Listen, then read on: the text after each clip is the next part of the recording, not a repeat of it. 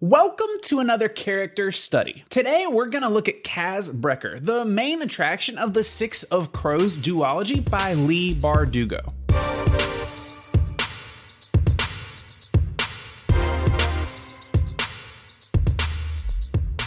In order to truly study this character, I won't have the time to outline every plot detail, as well as there will be spoilers for the book throughout this piece. So I'm going to work off the assumption that you're already at least somewhat familiar with this work. Let's get right into it. Kaz Brekker, nicknamed Dirty Hands and leader of the Dregs, one of the many gangs that populate Ketterdam. Never something for nothing is his motto. He's cutthroat, coarse, and only wants to die atop a pile of his own gold. Those are his own words, right? But that's not true, is it? Kaz Brekker is a complicated man, or should I say boy?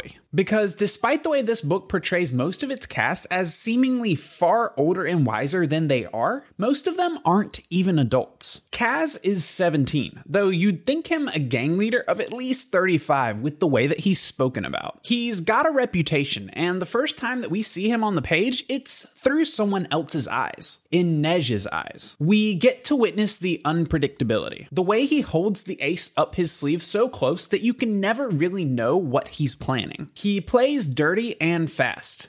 Anything to stay alive, anything to cut a profit. Those sentiments are reinforced relentlessly throughout the first book through the eyes of the other viewpoint characters. In fact, that's the first of many strengths that Leigh Bardugo has to offer. What makes the characters that populate Six of Crows so interesting isn't actually their backstories or their arcs. Those are well and good in their own right. But what makes it all work so well, so quickly, is the way that Bardugo utilizes many different viewpoints to shed different lights on our characters. The way that others see Kaz isn't always the way that he sees himself. The way that we witness that, both by seeing through the eyes of other characters as well as Kaz's own, is what makes it all so riveting. It creates a sense that there's always something beneath the surface. And once that precedent is set, it doesn't go away. Six of Crows is the first in a duology, and much of it follows your typical heist format, relying on fast paced twists, turns, and betrayals to spur the reader onward. The earlier portions of the book focus on building out the legends of its main characters, and the latter half focuses on breaking them. But Bardugo does this with tact so that you never really feel like you've been fed something fake. Often, as a reader, you view Kaz the same way that many of his friends do. He's dirty,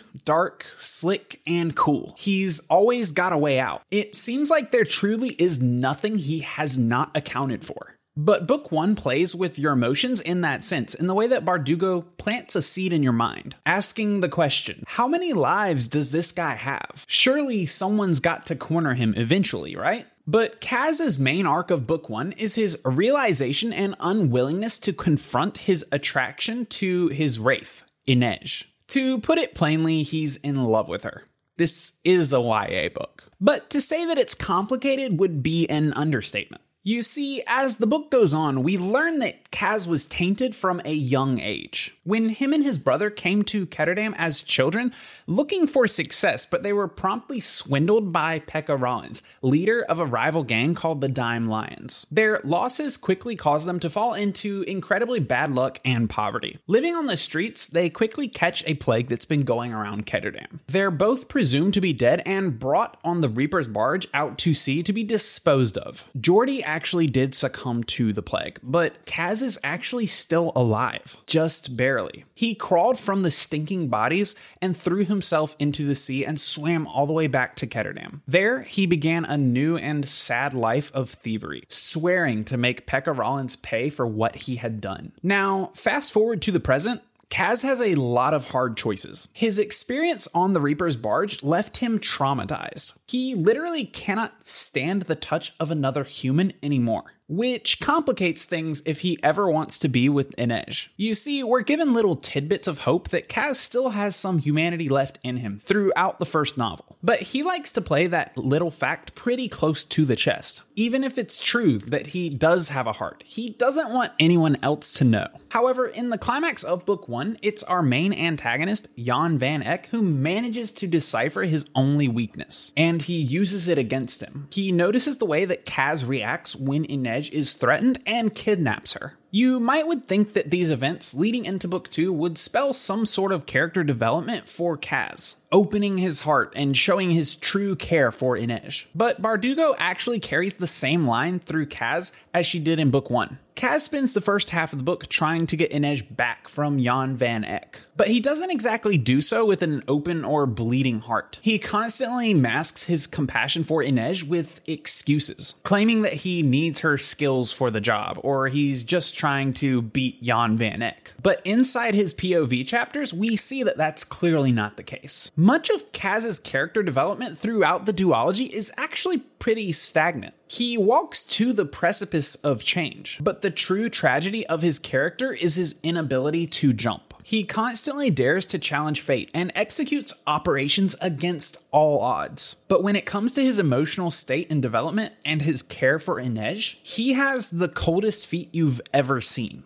it can be a bit disappointing at times because as the reader, you actually want to see forward motion. You want to see him open up, let himself be with Inej, let himself be happy. But his fear of human touch and vendetta against Pekka Rollins wins out, sadly, every time. Inej wants him to make the choice, to choose her to walk away from the path that he's on. But Kaz never really accepts that this is even an option for him. The duology concludes with surprisingly open ends, never really giving us the catharsis that we deserve. Kaz does get a form of revenge on Pekka Rollins. Jan van Eck is in fact foiled, and the good guys win. But while the rest of the cast seems to be ready to move on and live happily ever after, Kaz remains on the streets of Ketterdam, following the only path he's ever known. The dynamic between him and Inej does grow, but it never really feels like it hits the crescendo that we've been waiting for. The two lovers do come close, they even touch, and it almost seems like Kaz is going to choose to release, like he's going to overcome his fears and commit to her.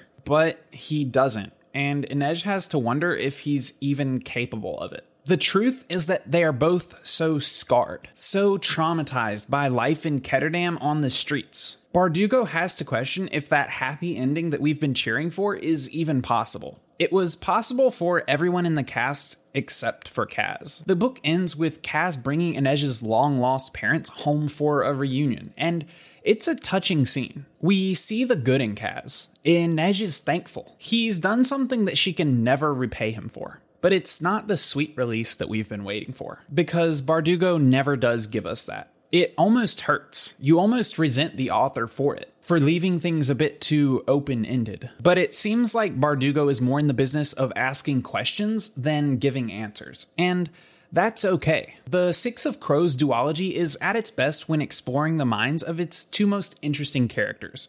Kaz and Inej. And throughout each book, we get an ample serving of both. It would have been easy for Bardugo to fade to black, with these two characters in each other's arms, lip to lip. But that's the thing, it just would have been too easy. To allow Kaz the happiness he deserves would have been contrary to everything the book is built on. It would frankly feel unrealistic. And so we're left to wonder was there a way forward for Kaz? A path to healing?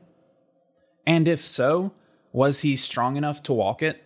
Anyway, that's it for this one, guys. I hope you've enjoyed this character study, and if you like this format of video, please let me know in the comments below and with a like on the video. That way I can know to do more of them in the future. Otherwise, hit the subscribe button, and I will see you guys in the next video.